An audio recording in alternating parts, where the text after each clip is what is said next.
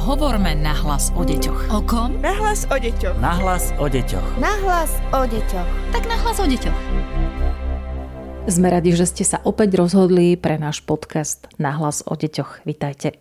Minulý týždeň sme v ňom hovorili o poruche autistického spektra u detí, najmä o tom, ako ju rozpoznať. Sľubili sme vtedy pokračovanie a to pokračovanie prichádza práve v tejto chvíli.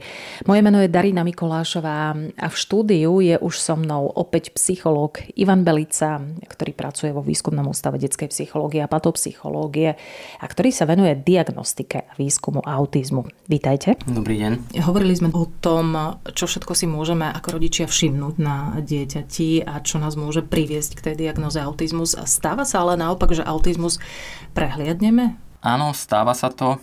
Stáva sa, že rodičia nespozorujú, že vývin ich detí je odlišný. Mm, a to najmä vtedy, ak ide o ich prvé dieťa a tak teda nemajú častokrát možnosť porovnať jeho vývin s takým neurotypickým súrodencom alebo ak nemajú niekde v okolí nejaké podobné dieťa v jeho veku. Teda nemôžu to porovnať s nejakým iným bežným dieťaťom.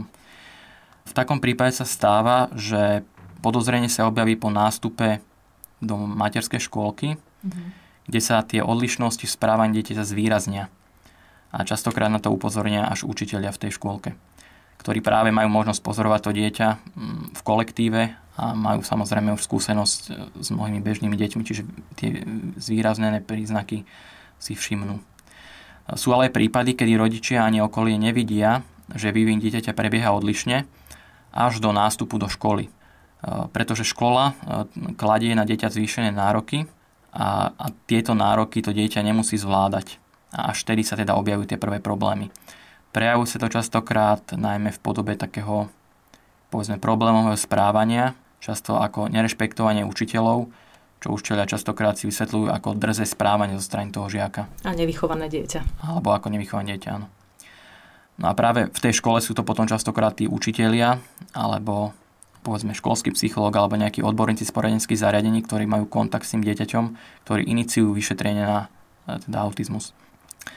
Čo je vlastne typické pre tie deti, ktoré sú odhalené až v tom školskom veku, tak e, tieto deti sa vyznačujú najmä tým, že mali normálny rečový vývin a majú aspoň povedzme priemerné intelektové schopnosti. E, tieto deti sa v minulosti často označovali aj ako deti s Aspergerovým syndromom. Tieto deti sa tak dostávajú na prvodiagnostiku až na prvom stupni, prípadne aj druhom stupni základnej školy. A obzvlášť to platí, ak ide o dievčatá, pretože dievčatá zdá sa majú ako keby možno lepšie kompenzačné mechanizmy tých deficitov. Sú však aj prípady, kedy ľudia v dospelom veku pozorujú na sebe určité oslabenia v sociálnych zručnostiach, nadvezovaní vzťahov alebo fungovaní v kolektíve a podobne. A potom si títo ľudia častokrát aj hľadajú informácie, a na základe nich potom usudzujú, že oni sami majú pravdepodobne autizmus alebo nejakú formu poruchu autistického spektra. A až takto v dospelosti oni sami sa prvýkrát dožadujú diagnostiky. Áno, spomínali ste, e, že sa vám to stalo, pretože vy sám sa špecializujete na to, že robíte diagnostiku detí s poruchami autistického spektra. Poďme teraz usmerniť rodičov a odporučiť im ten ďalší postup, ak majú podozrenie, že vývin ich dieťaťa nie je štandardný. Ak majú rodičia podozrenie, že vývin nie je štandardný a, a pozorujú niektoré z tých príznakov spojené s autizmom, ktoré sme predtým spomínali, tak majú niekoľko možností. Mm, existuje krátky dotazník s 20 otázkami určený pre deti vo veku 16 až 30 mesiacov, ktorý sa volá MCHAT R. V prípade, že to rodičia chcú nájsť M pomočka chat pomočka R. Áno. Tento dotazník je voľne dostupný na internete ale mali byť dispozícii aj u pediatra v rámci preventívnych prehliadok v ranom veku. Ak dotazník preukáže strednú mieru rizika prítomnosti PAS, teda autizmu, odporúča sa kontaktovať napríklad Akademické centrum výskumu autizmu na Lekárskej fakulte, kde na základe telefonickej konzultácie je možné ďalej zvážiť, či je potrebné podstúpiť kompletnú diagnostiku alebo nie. Čiže ak tam vidie nejaké riziko, to ešte neznamená, že autizmus tam je, tie príčiny tých prejavov môžu byť rôzne, takže je potrebná nejaká konzultácia. Ak sa ukáže, že je to riziko prítomnosti autizmu vysoké, tak potom je pre istotu lepšie podstúpiť kompletnú diagnostiku. E, celkovo vo všeobecnosti možno povedať, že ak rodičia majú pochybnosti o vývine, môžu stav dieťaťa konzultovať s pediatrom, s centrom včasnej intervencie, s detským psychiatrom, psychológom, prípadne priamo kontaktovať pracoviská špecializované na diagnostiku autizmu. Ak ide o deti predškolského a školského veku, je možné využiť aj poradenské centra, ako je Centrum pedagogicko-psychologického poradenstva a prevencie alebo Centrum špeciálno-pedagogického poradenstva a prevencie. Áno, častokrát sa rodičia ale stiažujú na to, že je málo psychiatrov napríklad na Slovensku, čo je oprávnená stiažnosť, pretože ich je naozaj iba približne 50 na celé Slovensko. Keď máme hovoriť o tom, že rodičia sa naozaj desia tejto diagnózy, akú majú prognózu deti z poruchou autistického spektra? Je to, chcem povedať, je to laicky povedané liečiteľná diagnóza alebo dá sa s ňou pracovať? Áno, to je častá otázka rodičov práve po keby vynesení tej diagnózy. Prvá otázka je väčšinou, že čo majú robiť a druhá otázka, že aké má výhľadky dieťa do budúcnosti. Uh-huh. Treba povedať, že ťažko sa na túto otázku odpovedal, lebo vývin detí s autizmom, tak ako aj vývin detí bežných, značne individuálny. Ale výskumne sa zistili určité, nazvime to vodítka alebo ukazovatele, ktoré nám čiastočne môžu napovedať, ako ten vývin bude prebiehať. Medzi také významné ukazovatele patrí napríklad úroveň intelektu. E, deti s autizmom, ktoré majú závažné intelektové postihnutie, tak majú potom po celý život aj také výrazné obmedzenie vo vzťahoch, v škole, aj v tom samostatnom fungovaní a podobne. S tým, ako tá úroveň intelektu narastá, tak sa zvyšuje aj šanca, že v neskôršom živote bude to dieťa lepšie fungovať v oblasti vzdelávania, práce a celkovo v bežných životných situáciách. Aj vo vzťahoch, povedzme. Áno. Ale ukazuje sa, že aj u detí s autizmom, ktoré majú priemerné alebo dokonca aj nadpriemerné intelektové schopnosti, sa ukazuje, že nie celkom sú schopné ako keby naplniť ten svoj intelektový potenciál v tom bežnom živote do takej miery, ako deti, ktoré majú porovnateľný intelekt, ale nemajú autizmus. Napríklad takéto deti majú dobré výsledky v škole, ale už majú väčšie problémy s vytváraním a udržiavaním kamarátstiev, alebo potom v budúcnosti e, vytváraním a udržiavaním manželských vzťahov, alebo aj dlhodobo si udržať prácu.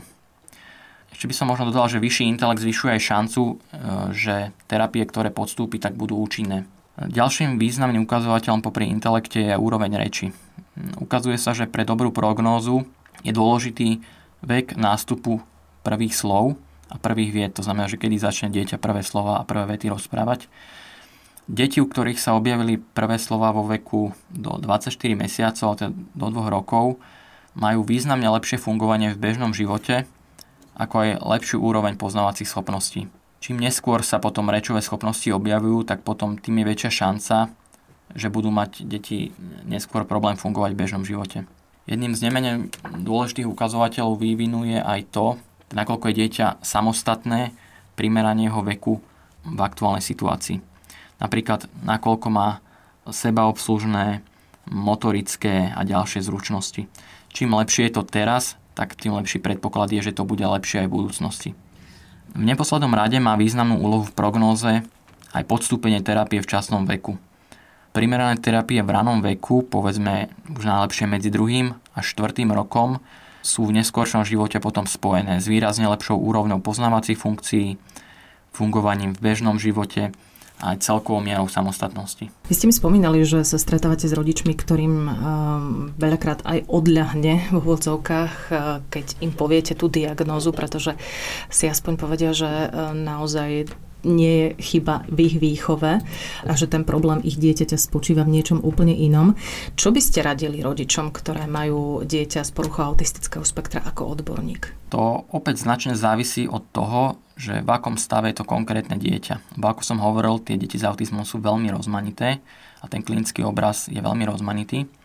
Ale povedzme, že ak ide o dieťa podchytené v ránom veku, osobitne v prípade, ak nerozpráva, tak e, asi najdôležitejšie je nastúpiť včas na intervencie. Lebo ako som povedal, čím skôr dieťa podstúpi intervenciu, tak tým je lepšia prognoza a tým je rýchlejšia a vyššia účinnosť tých terapií.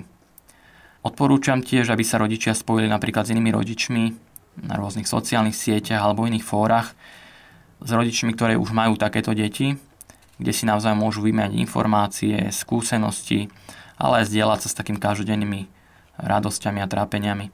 Dnes sú už tiež dostupné aj viaceré knihy a kurzy v slovenskom alebo českom jazyku, kde sa dajú nájsť spolahlivé informácie o autizme. teda hlavne o tom, že čo je podstatou toho ochorenia, ale aj o tom, ako s tým deťom komunikovať, pracovať a sú tam rôzne praktické rady pre bežný život.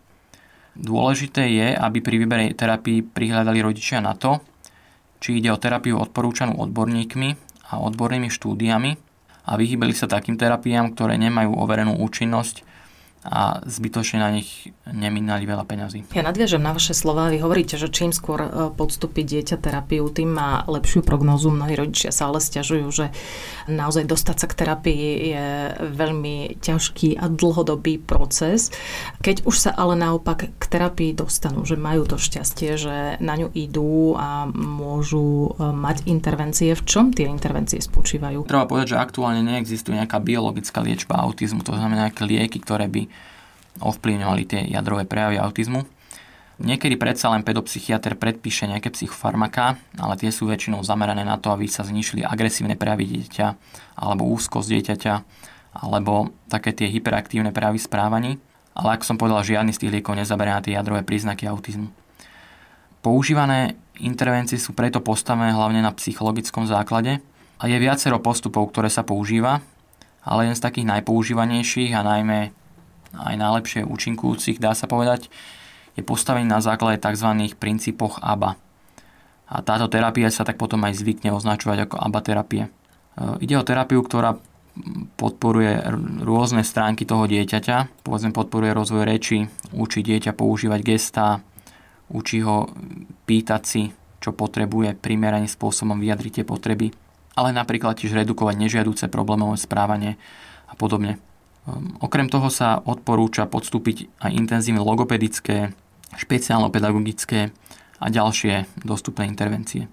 Konkrétne terapie je však potrebné voliť po dôkladnom zhodnotení stavu a potreby dieťaťa odborníkom, ale je treba povedať, že žiaľ tak ako pri diagnostike, tak aj pri terapiách je problém v tom, že je nedostatok odborníkov na Slovensku, teda, ktorí majú na to špecializované vzdelanie a výcviky a preto čo sa častokrát stáva, že deti musia častokrát čakať aj niekoľko mesiacov, pokým sa či už v diagnostike alebo terapiám samotným dostanú. Áno, to je presne ten problém, o ktorom sme rozprávali.